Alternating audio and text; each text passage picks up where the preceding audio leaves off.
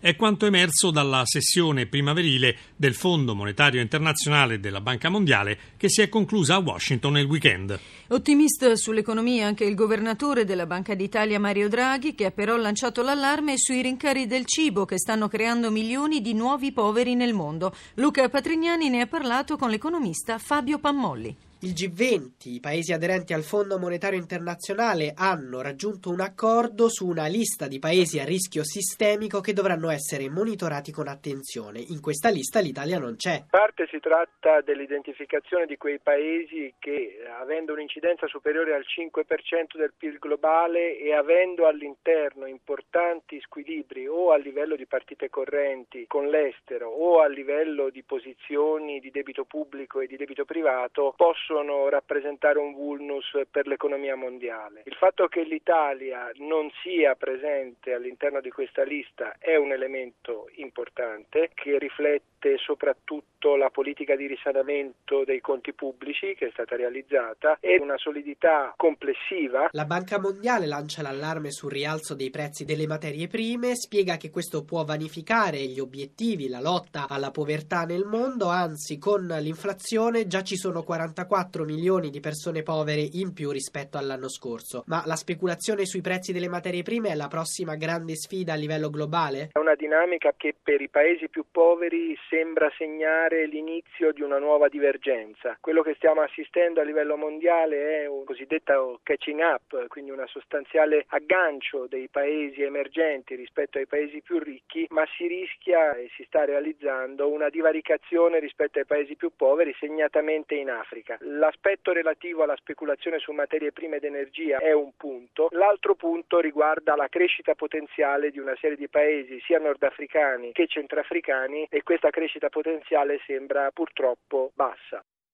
Parliamo di pensioni, si intitola Sanguisughe, l'ultimo libro del direttore di News Mediaset, Mario Giordano. Un viaggio negli scandali della previdenza italiana, l'intervista di Gelsomina Testa. Direttore, quanti sono i politici ed i privilegiati d'Italia che godono di pensioni di lusso? Sono tanti, oserei dire troppi. Si va dalla pensione di 90.000 euro al mese di un grande manager al politico che prende la pensione per essere stato in Parlamento un solo giorno, prende 3.100 8 euro al mese da quasi 30 anni. Dai consiglieri regionali che vanno in pensione dopo anche solo due anni o due anni e mezzo di presenza in consiglio regionale, le baby pensioni che in alcune zone d'Italia ancora oggi ci sono. C'è un pensionato in Sicilia che è andato nel 2009 a 47 anni con 6.000 euro netti di pensione al mese, un dirigente della regione Sicilia. Sono tanti i casi, troppi, che sono rimasti all'interno di un sistema che è troppo complesso e che nasconde moltissimi privilegi. C'è la possibilità o la volontà di arginare questo fenomeno? Io credo che debba essere sollecitata per due ragioni. Uno perché è un'ingiustizia nei confronti delle persone che prendono pensioni molto basse. In questi ultimi anni sono state fatte notevoli riforme nel campo previdenziale e sono stati chiesti grandi sacrifici ai cittadini. E io apro il libro dedicandolo a una persona che prende la pensione al minimo, poco più di 400 euro al mese e che per una serie di meccanismi nel mese di luglio del 2010 si è trovato a ricevere dal dall'Inps l'assegno di 0,76 centesimi. E poi bisogna farlo nei confronti dei giovani, coloro che oggi sono precari e che forse una pensione non la vedranno mai. Ecco, di fronte a questi io credo che la volontà, se non c'è, bisogna farla saltare fuori per mettere fine a questi privilegi che oltre a essere molto rilevanti dal punto di vista economico, pensate solo alle pensioni dei parlamentari costano alle tasche dei cittadini ogni anno 204 milioni di euro, sono anche devastanti dal punto di vista dell'immagine. Non si possono chiedere sacrifici ai cittadini di fronte a scandali come questi. Quest'anno gli italiani che andranno in vacanza saranno di più.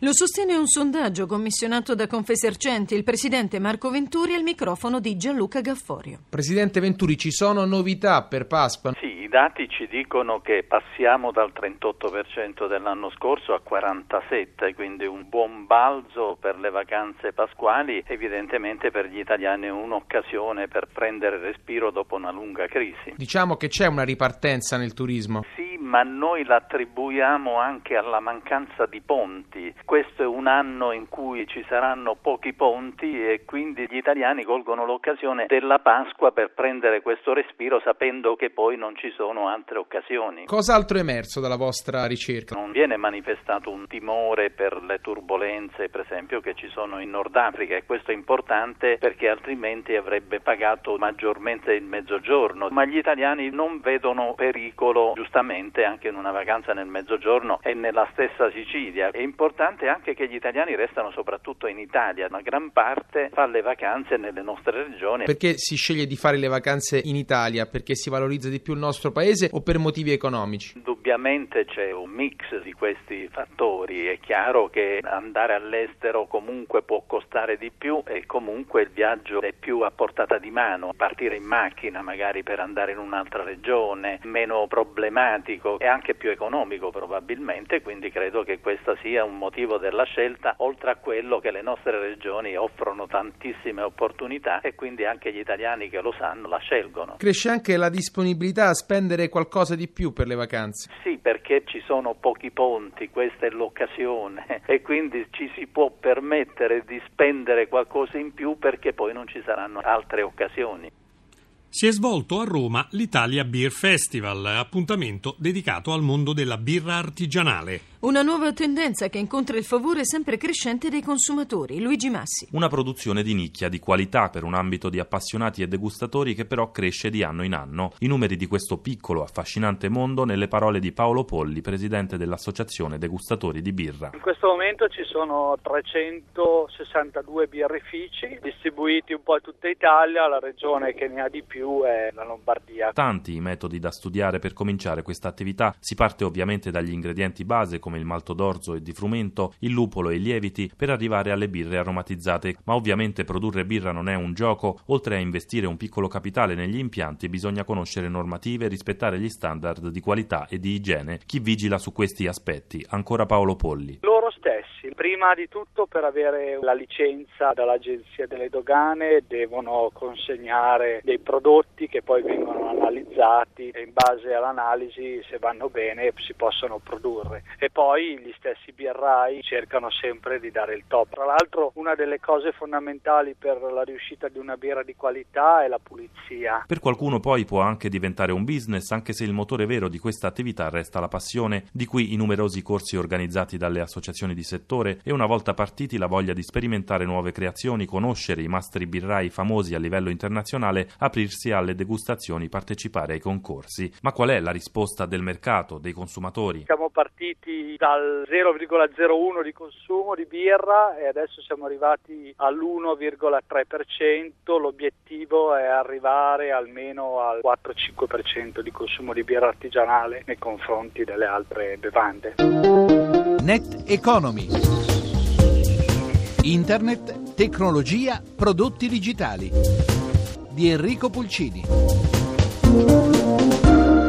Le statistiche parlano di un numero che varia tra i 500 e i 600 milioni di utenti. È la popolazione di Facebook, il più seguito social network su internet. Un fenomeno che sta trasformando il volto della rete. Ma come questo social network sta effettivamente cambiando il mondo della comunicazione? Lo abbiamo chiesto a Luca De Biase, un giornalista esperto di internet che ha appena mandato in libreria un volume Cambiare pagina pubblicato da Rizzoli successo di Facebook è soprattutto il successo del pubblico attivo, le persone che si informano le une con le altre, si passano notizie. Questo è un cambio di contesto per i professionisti tradizionali dell'informazione. Non è il caso di dire che si stia creando un mondo dove c'è più comunicazione che informazione? Sì, Facebook alla fine è software per mettere in collegamento dei dati, dei bit, mentre quello che noi cerchiamo quando cerchiamo informazione è significato. I bit non hanno significato, lo trasportano. Questo boom della quantità di bit non corrisponde all'esplosione della quantità di comprensione della realtà che noi abbiamo. È una sfida per quelli che fanno per professione questo lavoro ed è una richiesta enorme da parte del pubblico di lavorare meglio. I giornali e i media più in generale per vincere nell'arena della digitalità dovranno funzionare come i social network? No, I social network sono la società, sono le persone che si connettono tra loro. I giornali sono servizio di coloro che dedicano la vita a fare ricerca dell'informazione, a verificarla e a renderla fruibile. È sempre stato il pubblico poi a decidere la rilevanza di quello che i professionisti fanno.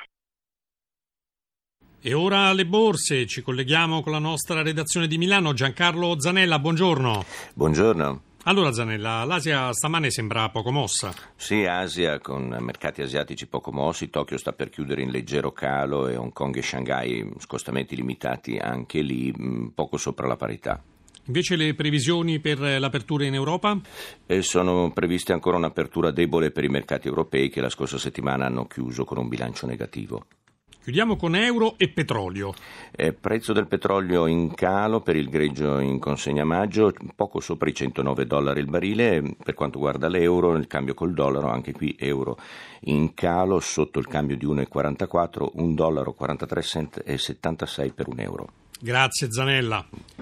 L'economia in tasca finisce qui. Per ulteriori informazioni finanziarie vi ricordiamo la nostra rubrica Questione di borsa, in onda subito dopo il GR1 delle 10. Per fare domande all'esperto potete chiamare il numero verde 800 555 941 tra le 8.30 e le 9.